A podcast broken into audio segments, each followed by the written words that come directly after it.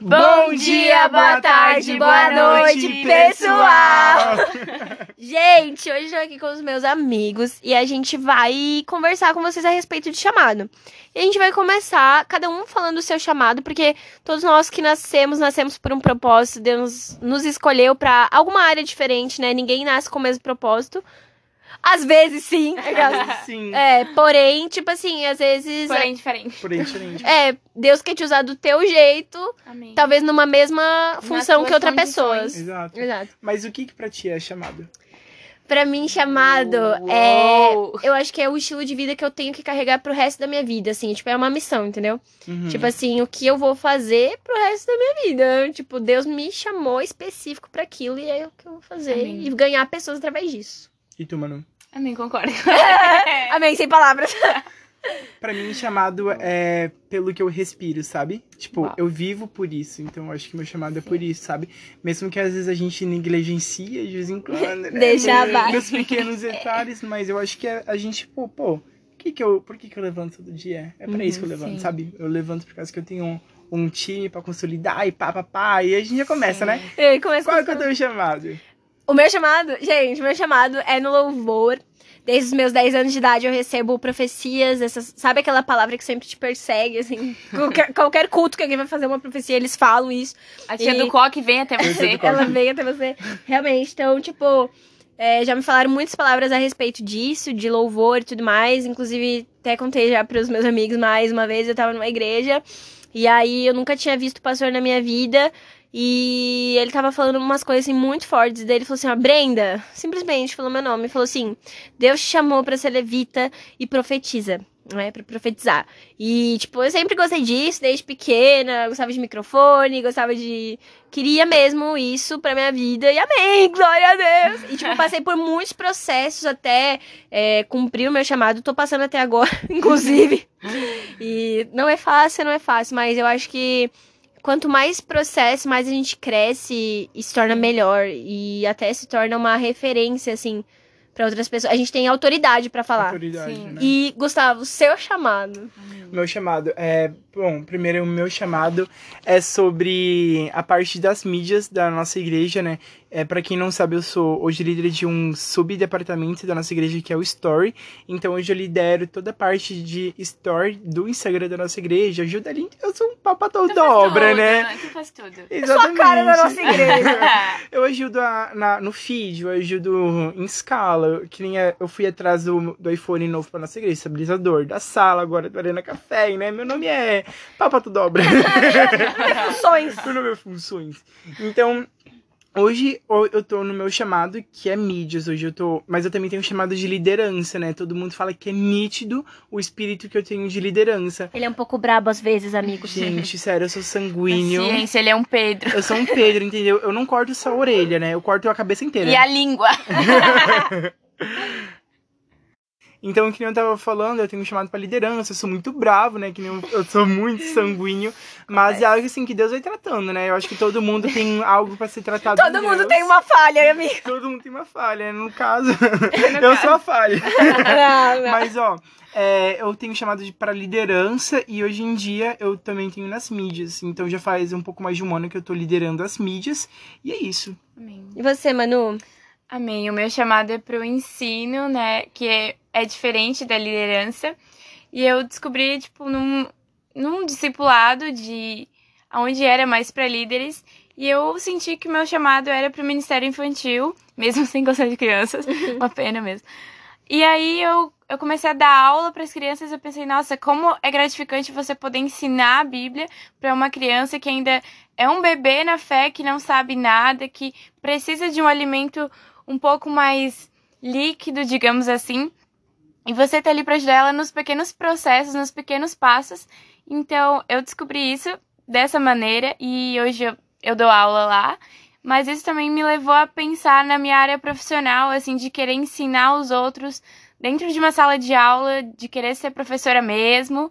E amém. Ensinar a E palavra. azar, é isso aí. E a gente também tem aquele testemunho de uma mãe com uma criança que a criança não sabia ler, às vezes até chorava, né? E aprendeu Uhum. a ler lendo a Bíblia que ela comprou, um livrinho de histórias bíblicas lá na igreja, né? Sim, sim. Sim, E uma forte. criança que o quê? Seis anos, seis, Pequeno. sete anos. Por aí. E é muito incrível, tipo, como a criança realmente fica atenta, sabe? E às vezes nós lemos a Bíblia rápido, rápido com a E a, a gente nem lembra quando tá no capítulo, né? A gente nem lembra, e uma criança dá tanto valor pra ler um capítulo, um versículo que seja. Uhum. Pois é. É forte, É. É forte. É forte. É forte. E assim, você também tem um chamado, você fala, às às vezes você tá ouvindo, você fala assim, gente, não me encaixa em nada.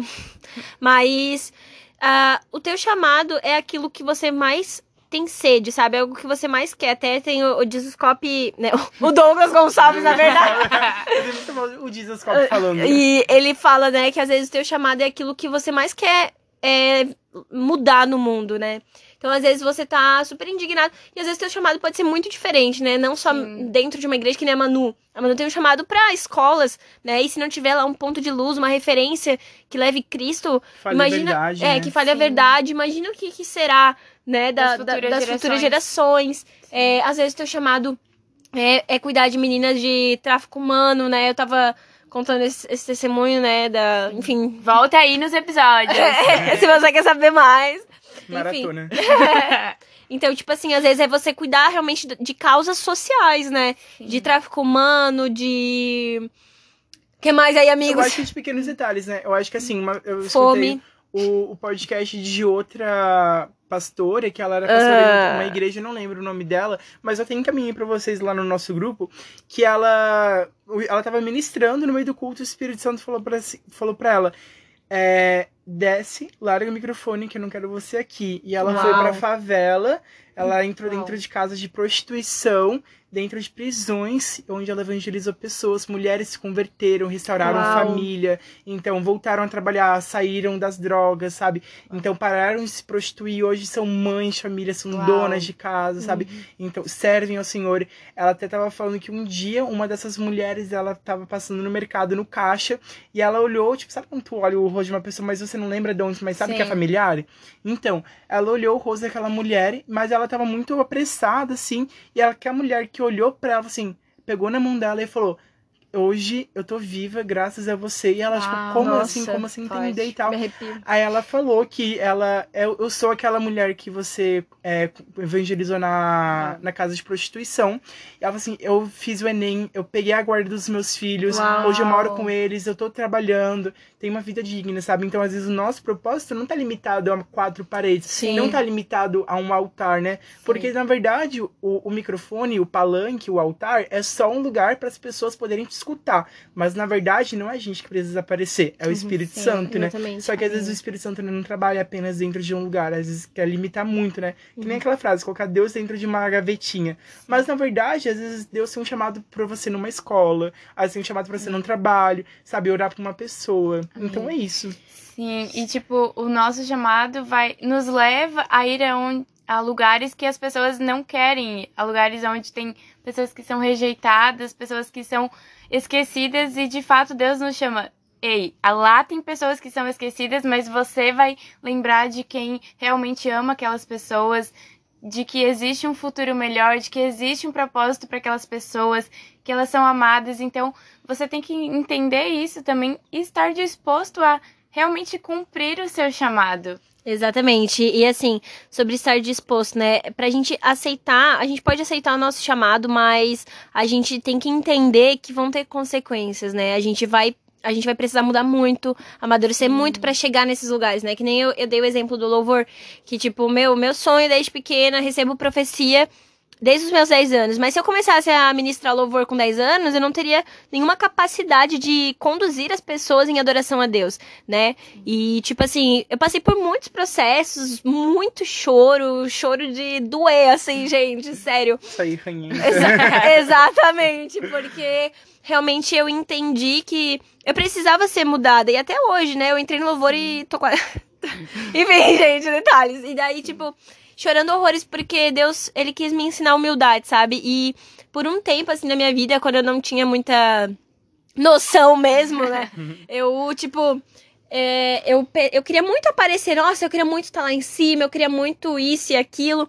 Só que quando, quando eu realmente entendi, quando eu realmente parei de querer isso, como, eu, tipo, eu tava passando por um processo assim de realmente estar escondida em Deus, de estar tá só eu e Deus ali passando por processos e ninguém vendo, ninguém sabendo, sabe? E Deus me tratando, que eu não queria aparecer para ninguém, foi justamente ali que Deus falou assim, ó, agora sobe.